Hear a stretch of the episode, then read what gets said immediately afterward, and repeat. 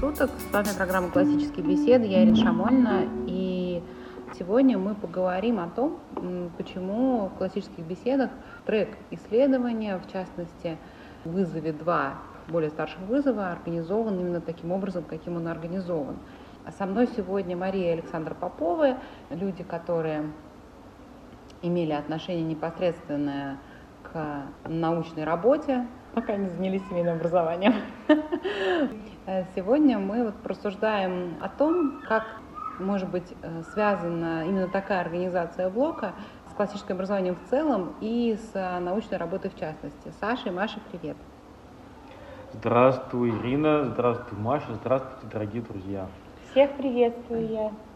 Друзья, мы чем больше изучаем классическое образование, да, классические беседы, тем больше мы понимаем, что классические беседы построены по такой хорошо забытой старой схеме, что уже никто не понимает, что это такое. То есть это было настолько давно, просто уже не осталось у людей даже памяти да, о том, кроме письменных источников, которые изучают э, профессиональные там, филологи классики, о том, что такое было вообще классическое образование. И поэтому вот этим, наверное, объясняется тот факт, что мы периодически сталкиваемся с какими-то такими вопросами, да, относительно наших подходов, э, которые, ну, кажутся совсем как бы странным каким-то решением. Да? Вот у нас был по определенной схеме выстроен курс исследований. Это были учебники, очень хорошие учебники Апологии, год на биологию, год на физику, химию там, и так далее. Да?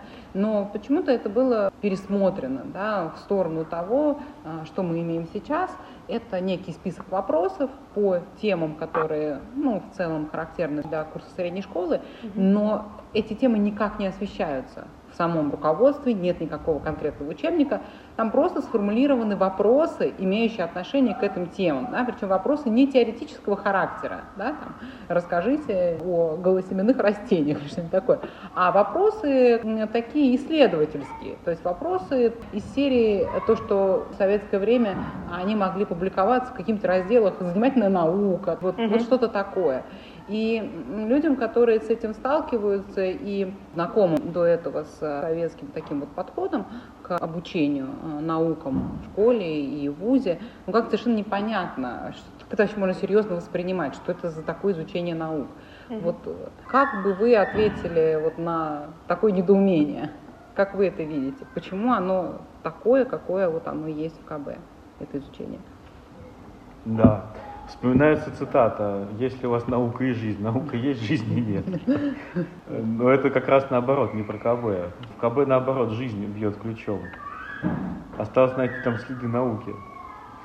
Здесь нам важно вспомнить о том, что такое классическое образование, какие цели оно перед собой ставит. Вообще, если говорить о целях, то нет уже вообще-то у нас такого образования вообще. Или изучения наук вообще. Изучение науки, оно может быть привязано к какой-то конкретной задаче. Мы хотим учить науку для чего? Чтобы сдать аттестацию, чтобы поступить в университет, чтобы связать свою будущую профессию с этой наукой, чтобы проводить научные исследования. Ведь можно же заниматься какой-нибудь химией, например, но никогда не заниматься химией как наукой. Угу. Технологически заниматься химией. И во всех случаях ответы будут разные. Поэтому скажу еще раз, на этот вопрос нет ответа в общем виде. Но если говорить конкретно про классическое образование, то мне кажется, нам полезно вспомнить о том, что вообще-то классическое образование это образование непредметное. В рамках классического образования мы не учим предметы, такими, как мы их знаем по школе угу. или там по институту. На классическом образовании мы учим подходы, мы учим искусство владения знанием. И если мы вспомним, как выглядело классическое образование, когда оно было таким институциализированным, например, в средневековых университетах, там факультеты, на которых изучался тривиум, это были стартовые факультеты обучения. То есть сначала э, студент обучался диалектике, грамматике, риторике, а потом уже с этим багажом он переходил к изучению конкретных дисциплин. Э, чтобы какую-то профессию приобрести? Да, да, для приобретения уже профессии, специализации. Угу. Угу. Ну, Но что это на конкретной ситуации? Как это будет тогда выглядеть, что мы изучаем какие-то принципы работы, а при этом не делаемся специалистом в этой работе. Но это так и выглядит, что для нас здесь на первый план выходит не освоение программы какого-либо курса, ну, например, по биологии. Знать все по биологии. Да, или по математике. Знать всю математику. Да. А на первый план выходит сам процесс познания, сам процесс освоения этой биологии или математики. Мы можем по биологии выучить 50 терминов, а можем 250, в зависимости от нашей интеллектуальной емкости. М, И То в есть, первом случае задача будет выполнена, грамматическая задача, и во втором она будет выполнена. Ну хорошо, а можно сказать, что мы тренируем тогда интеллектуальную емкость? Конечно, конечно. Это, собственно, цель этого этапа образования – это вооружить студента инструментами познания, в том числе и интеллектуальном плане. То есть, в первую очередь, именно это развитие интеллекта и развитие, ну, скажем так, а, познавательных компетенций. Или, если по-русски говорить, тех подходов, которые позволят ему на следующей ступени образования, где он уже будет иметь дело с предметами, с конкретными, любой предмет эффективно освоить. Что, правильно будет сказать, что мы изучаем то, как учиться, все, что содержится у нас в программе, классические беседы, вся академическая составляющая, это просто материал, Да. на котором Да. мы тренируем, наши дети тренируют различные умения.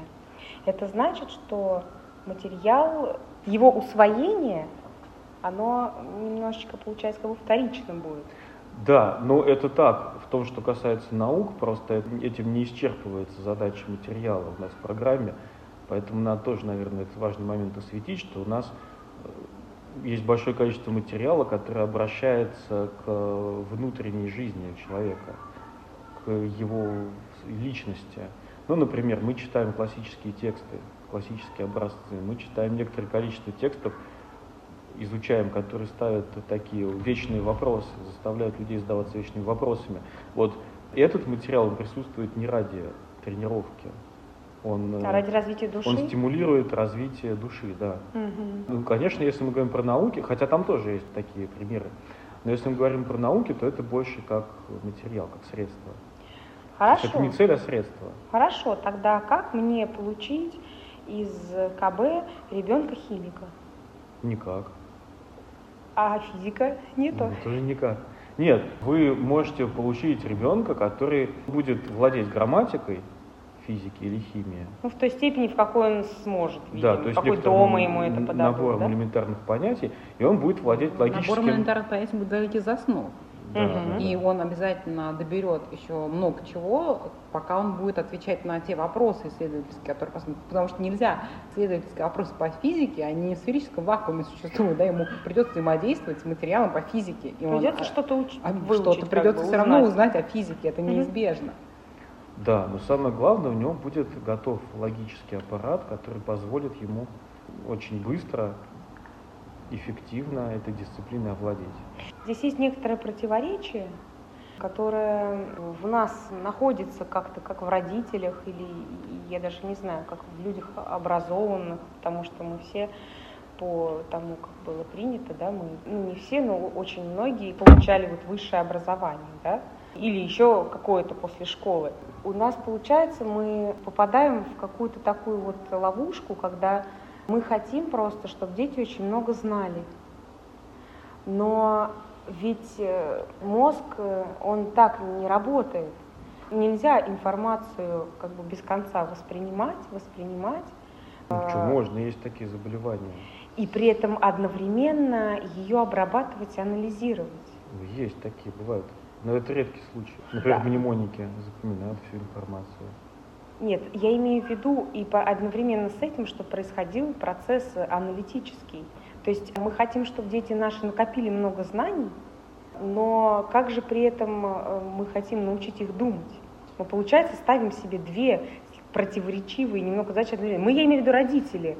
Вот я считаю, что в КБ как раз решается Мне кажется, вообще проблема. это очень такая, на самом деле, соблазнительная идея. Я думаю, что и это было причиной, почему образование вообще в целом пошло именно по этому пути, ну, все современное образование, но пошло по этому пути, потому что, ну, вот люди жили, жили классическим образованием, и как бы вот это умение думать, да, для людей, uh-huh. которые его получали, ну, это было, ну, само собой, ну, да, ну, что, ну, все умеют думать. И когда начались вал вот этих научных открытий, индустриальной революции и так далее, и начало озвучиваться это, а давайте мы будем делать там химиков, прям вот с uh-huh. семилеток начинать их готовить химиков. И он такой прям будет химик, уже к 18 годам, что там всем химикам химик. Да? И образование шло вот по этому пути, наращиванию объема знаний, который должен освоить человек. И вот оно нарастилось до такой степени, что стало просто несовместимо на самом деле заучивать такой объем знаний и при этом еще учиться осваивать другой сложнейший навык, как диалектический риторический навык. Да, конечно. Потому что диалектические и риторические навыки это сами по себе очень сложные навыки. Ребенок просто не может одновременно и заучивать просто мегатонны информации, да. и даже практически любой человек, который там связан с образованием, есть, конечно, исключения, но значительное, так скажем, количество людей, которые связаны с образованием, школьным, да, они же скажут про школы, что ну да, в школьной программе есть проблемы, там слишком много, как они называют это, дидактических единиц. Угу. То есть объем надо уменьшать. Они понимают это, что даже цели заучивания этого объема школьная программа не выполняет, потому что просто это слишком много. Если ребенку там дать 52 правителя в нашей песне, ну это реально выучить. Если ему дать 552 правителя, там, да, еще добавить туда кучу там из других стран, это невозможно. Он в итоге как бы он будет пытаться выучить 552, он не выучит ничего. Да, и главное, что получается, что наша, если мы говорим о классическом образовании, то цель-то наша тогда не будет достигнута, если мы наращиваем э, вот э, грамматический компонент, да, который выражается просто в накоплении знаний как таковых потому что некогда учиться думать. Да, и в этом, кстати, тоже вот мы любим этот вопрос постоянно поднимать, потому что мы постоянно задают, что хорошо, вот типа в КБ вы там не учите, ну тогда мы возьмем 5 репетиторов. Это какой результат, Саша, тогда будет, если мы возьмем как древние 5-10? Как древние решали. Результат может быть неплохим, здесь не обязательно будет плохой результат. Ну, Это надо по способностям ребенка смотреть. Если мы хотим, чтобы наш ребенок, ну, например, готовясь к естественно-научному факультету какому-то, так, химическому, к физическому факультету, чтобы он подошел к своему 18-летию с э, фундаментальными знаниями в области химии, ну почему, можно мы там, тут пять репетиторов не требуется, там двух-трех можно взять. По физике ты имеешь в виду? По физике, да и по химии тоже. Ну, то есть по какой-то одной-двум дисциплинам. Да, да, да. И пускай он параллельно с классическим подходом, дополнительно он углубленно занимается химией. Я сам такие занятия веду по биологии, например. Угу. У нас занятия не в рамках классического подхода происходят. В рамках такого э, некоторого начетничества, смешанного с э, обсуждениями семинарскими, угу. а и рисование схем. Вот. Это же не то, что мы называем классическим подходом. Но это некое дополнение к основному. Основное все-таки это классическое образование личности. Вот ты начала говорить про внедрение большого количества предметов научных в школьную программу. Но я человек склонный к всяким фантазиям. И я, например, считаю, что это целенаправленно было сделано, чтобы понизить вес предметов в образовании, которые заставляли людей задаваться вечными вопросами. Думать, и таким конечно. образом, чтобы истребить религиозное мировоззрение, что mm-hmm. и было достигнуто в общем, с успехом. Потому что чем меньше ученик заглядывает там в свою душу по мере обучения, чем больше он отвлечен на какие-то, естественно, научные концепции, тем больше это его уводит от собственной человеческой природы. Угу. Вот, и в результате там на месте религиозного мировоззрения, потому что вечные вопросы, они неизбежно приводят религиозного мировоззрения, возникла так называемая научная картина мира, которая на самом деле ничего не объясняет вообще. И единственная функция, на которую она выполняет, что люди перестали верить в Бога. Это единственное, что дала научная картина мира.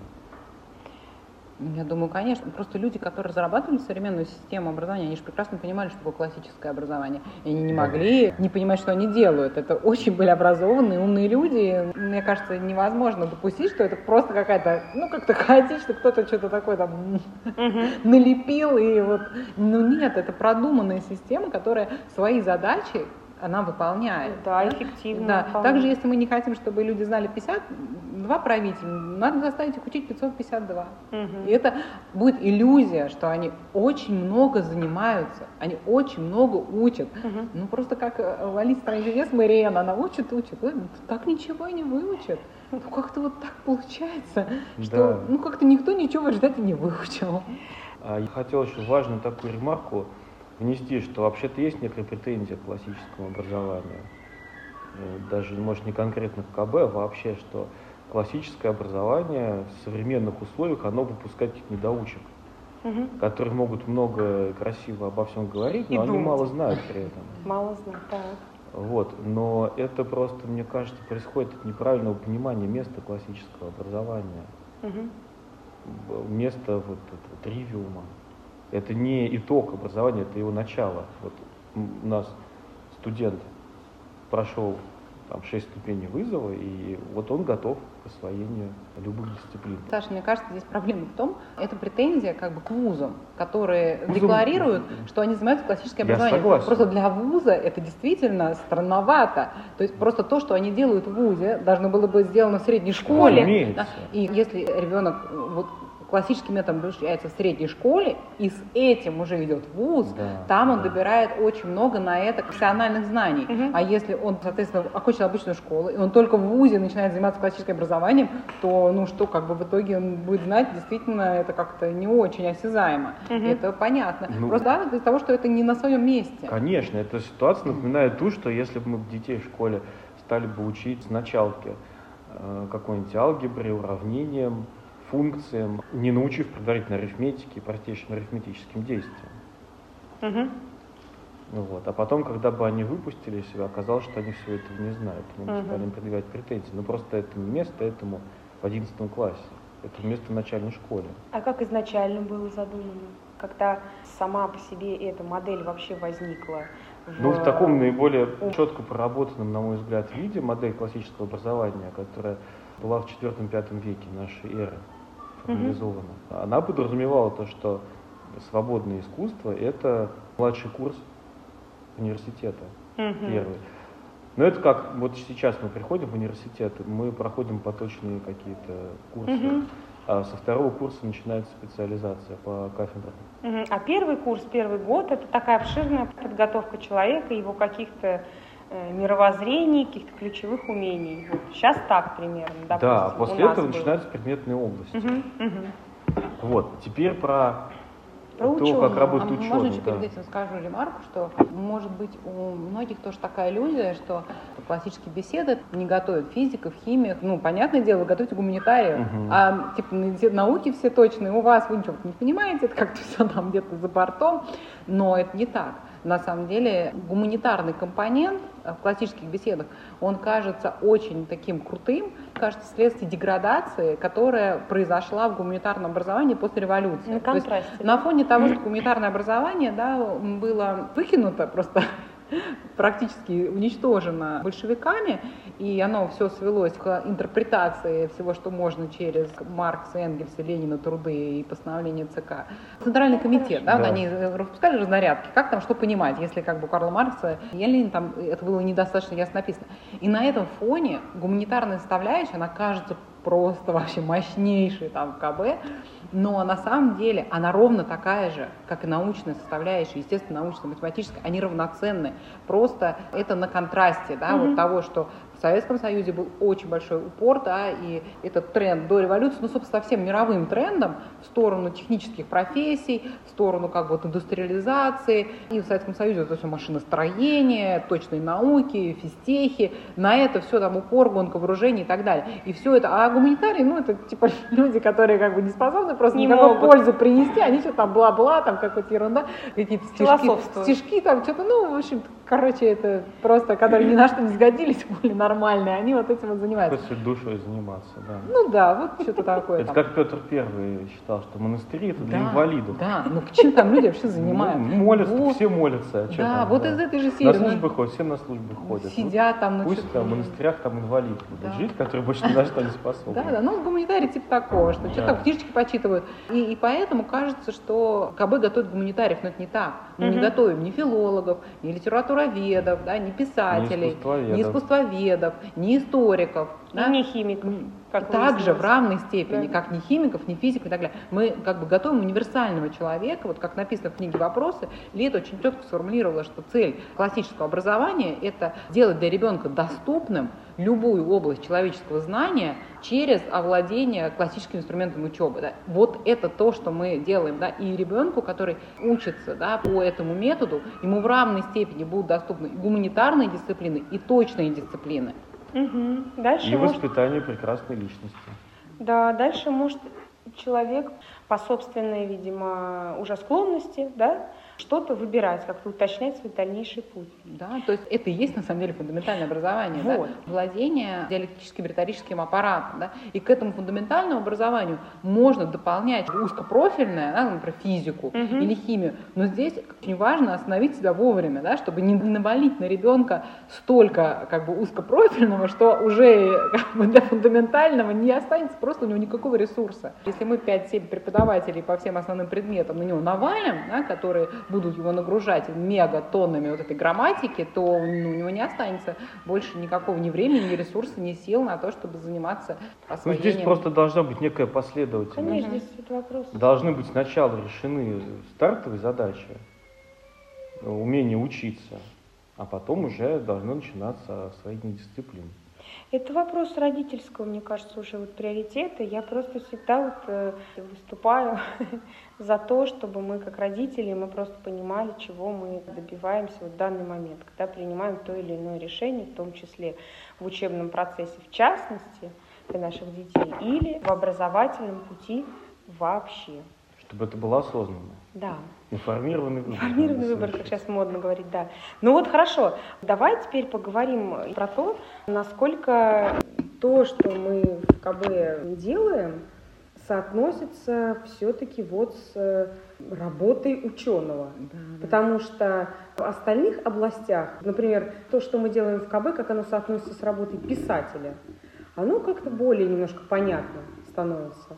То, как мы в КБ изучаем язык, например, ну, тоже как-то чуть более, так сказать, понятно, в том числе как иностранный язык, да, можно учить, как это соотносится с работой. Я не, имею в виду специальность, а имею в виду как эм, жизненный путь, с работой там специалиста по языку.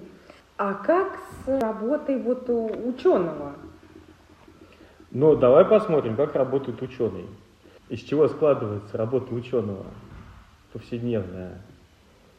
Ученый это уже человек с некоторой грамматикой, который пришел в свою область. То есть он обладает некоторым набором знаний по той области, в которой работает. Он формулирует определенные вопросы, или, может быть, он не сам их формулирует, а где-то он их находит. Он ищет информацию по этим вопросам, читает статьи, ищет достоверные источники по этим вопросам, формулирует гипотезы, которым потом строит планы дальше исследования, как эти гипотезы подтвердить, либо опровергнуть, размышляет о том, какие результаты послужили бы в пользу его гипотезы, какие против. Наконец он проводит это исследование, и дальше, получив результат, он эти результаты интерпретирует, и, наконец, в том или ином виде он представляет результат своей работы в виде какого-то доклада или статьи, печатной работы. Вот Общается с другими учеными, то есть он является частью научного сообщества и учится быть этой частью какой-то эффективной. Это вот Да. тоже очень важно. Давайте посмотрим, что у нас делают студенты вызова, когда мы предлагаем им эти исследовательские вопросы, к которым нужно готовиться. Получается, все это он и делает. Он берет вопрос, он начинает искать источники подходящие, ищет информацию по этому вопросу в своих достоверных источниках. Потом он эту информацию сводит воедино, Мгм. анализирует, он, например, если это был вопрос «да-нет», то подтверждает ее Мгм. найденные им факты, эту гипотезу или нет. Фальсификация. Да, и Мгм. в некотором виде он потом ее представляет на занятиях. Мгм. Можно сказать, что это он проходит все те же самые этапы, которые проходят нормальные ученые, когда он работает. Более того, хорошая грамматическая подготовка такая, вот хорошее знание фактов из своей области, это она, конечно, не мешает, но ее категорически недостаточно для того, чтобы работать в науке. Да, это чтобы быть ученым. Ну, например, вот приходит человек какой-нибудь из спецшколы, который очень хорошо знает, скажем, биологию или химию. ДНК знает, Он- формулы какие-нибудь, Да. слова умные, вот всякое такое. Да, да, да. Свойства веществ, прям без справочников. Умеет писать химические реакции. Но к научной работе он оказывается совершенно не способен, потому что он не может отличить. Вот ему дают прочитать научную статью и просят проанализировать, насколько использованные методы адекватны полученным результатам и выводы, насколько результаты адекватны выводам. Мгм. И человек не может совершить этого простого логического шага. И он со своей вот этой замечательной грамматической подготовкой, он так остается на этом уровне.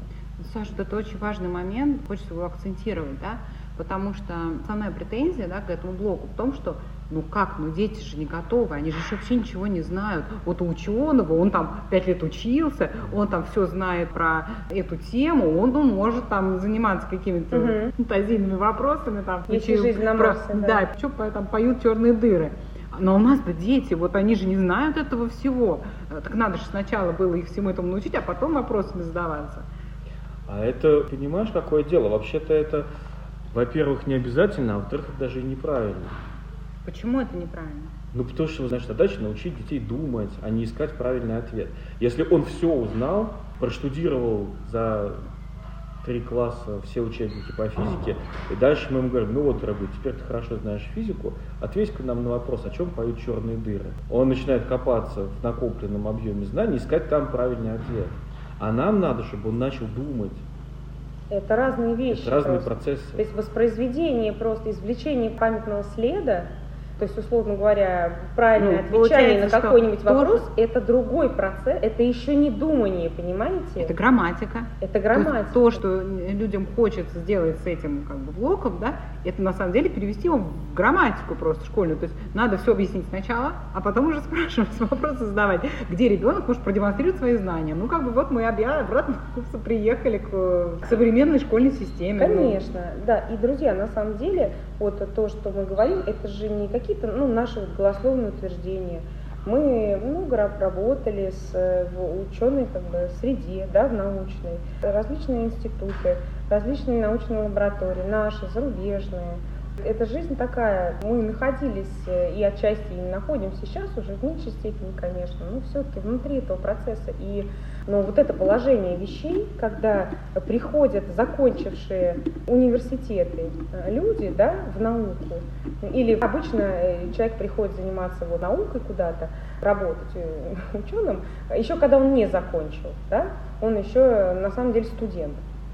И все прекрасно знают, что этих людей приходится учить быть ученым, потому что они в основной своей массе за очень Скажем так, мягко, профнепригодные. да, в основной своей массе, за редчайшим исключением, там один какой-то там на миллион, да, не буду утверждать, не знаю точной статистики, ну, такого практически не бывает. Они просто не могут делать то, что нужно. Они потому, потому, что, они не так, а знают. потому что они так учились. Потому что- что они учились, именно так взял учебник, прочитал, максимально оттуда запомнил, и потом ответил на вопросы. Потому что они От понятия них не требуется вообще совершенно другое. И, конечно, люди очень расстроены, я думаю, за это. Они понятия не имеют о том, их все эти года, сначала в школе, а потом в университете и в институте, их э, все эти года учили совсем не тому. Быть ученым никого не учат. Это были редкие очень какие-то специальные случаи, как вот, э, не знаю, какое-то время отнести, ну, 80-е, наверное, да, может быть, 90-е. Но это бывает, когда 90-е, попадает Особенно биологические такие, научные кружки, Когда были вот. такие экспериментальные научные Да, кружки, школьные. программы тестировались, там вот попадались, да, Да. такие подходы, близкие к классическому Да, вот, например, Любжин считает, что эти бы школы, они в принципе могли бы общую образовательную систему э, вытянуть на некоторый уровень, но их, к сожалению, прибили все в последние годы. Их, в общем, можно сказать, что практически Ну, нет. После 90-х они все Нет, нет, это вот когда стали укрупнять, сливать школы, обычными был последний гвоздь, да. Это было вот недавно уже. Да, лет общем, это 10 меня- назад. Это называется школьный конгломерат. Да, да, да, да, да. Вот, это я к чему? К тому, что нас э, в школе тоже не готовят ученых, понимаете? Я как раз хотела спросить, а как же вот ребенок знает э, учебник, умеет решать задачи, а к чему это его все его учили 11 лет? Чтобы что? Физики и химии. Какая была вуз. цель? Ну, цель была, чтобы он соответствовал ФГОСу, и Мгм. те люди, которые за это отвечают, не получили по шапке. За А. то, что он не соответствует ФГОСу. Ну и чтобы он сдал ЕГЭ. Ну и что? Чтобы он а, мог пройти письменный экзамен в формате Рейтинг «реши неплохо. задачку вот такое». Ну, но это часть той самой цели, чтобы Мгм. Ну все было у всех сходилось по Мгм. бумажкам. Отчетности сходили. Да. Дальше что, это вообще его проблема, что он дальше делает. Саш, а вот э, нет разве сходства, например, как предлагается изучать латынь с вот этими же вопросами, как предлагается изучать там физику, химию? А Ты имеешь в виду у нас в КБ? Да. Есть, конечно, сходство прямое. Получается, на самом деле это то же самое. Абсолютно Тебе тот же задается подход, предложение да. по латыни, говорят, ну садись, переводи. Нет. Тебе не объяснили ни грамматики, не обучили тебя словарю, не дали тебе даже учебника, тебе ничего не дали. Еще тебе даже дали- ни одного экзамена не сдал по Ни одного экзамена нет, ничего. А тебе говорят, ну вот тебе, смотри, открой вульгату, на латыни, которая написана, не мама мыла раму, а там вообще сложные вещи. Ну, давай вот переводи Ну там себе. настоящее предложение Да. из жизни. Только обращу внимание, что все-таки там есть маленькая у нас грамматическая часть. И в латыни там мы немножко лексики учим. Ну, немножко мы по физике И- учим в да, основах. и то же основ. сам- И нет. по химии даются основы. Ну подожди, у нас и в вызове тоже есть грамматика в учебных блоках. Там есть некоторый небольшой набор терминов, Мгм. которые рекомендуется выучить. Мгм. То есть здесь не то, что этого мы нашего студента кидаем в воду и предлагаем ему учиться плавать. Все-таки мы ему спасательный круг показываем тоже. Чтобы он э, именно не чтобы он их все выучил, а потом начал уже переводить, а чтобы у него было представление о том вообще, что это такое, Мгм. к чему ему обращаться. Получается, что, допустим, скажу таким жаргонным выражением, ребенок закончил КБ или ребенок закончил школу. Ни в том, ни в другом случае мы не получили готового ученого, который может начать свои гениальные открытия тут же производить.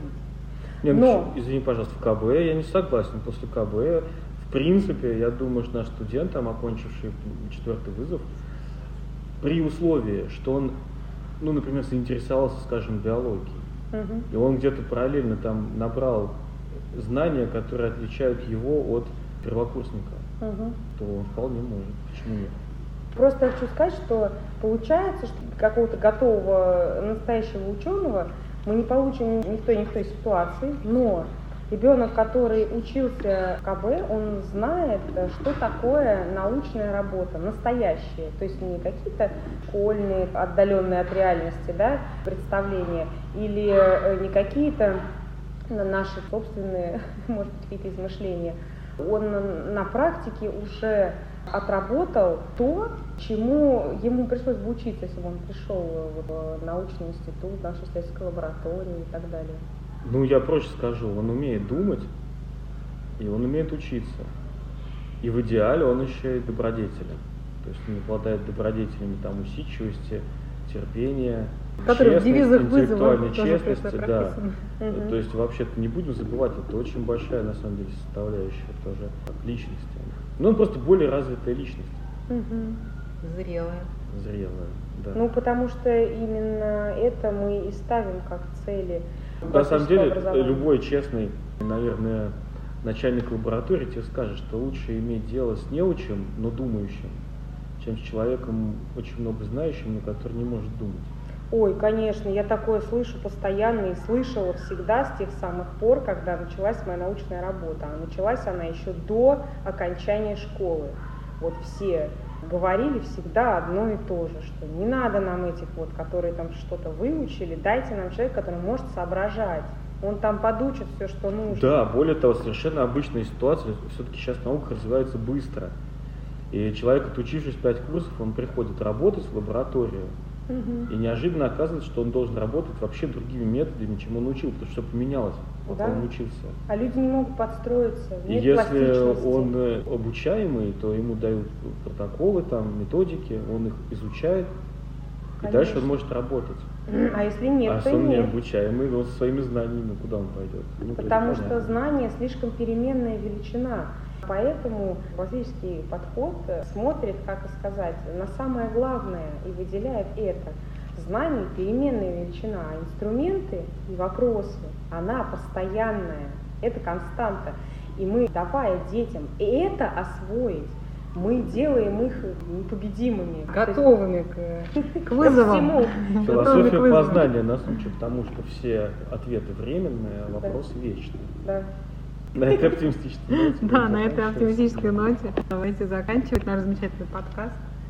Я надеюсь, что мы как-то вот э, немножко прояснили этот вопрос, особенно для наших слушателей, которым вот понятна организация гуманитарной составляющей программы, Мгм. поможет им увидеть, что, естественно, научная составляющая, она точно так же организована. Ну, Это абсолютно такая же Ну, логика. То есть она не отстающая. Она не, не а- просто какая-то провал такой, такая дыра. Вот на месте, естественно, научного блока просто пустота Да. зияющая. Это не так.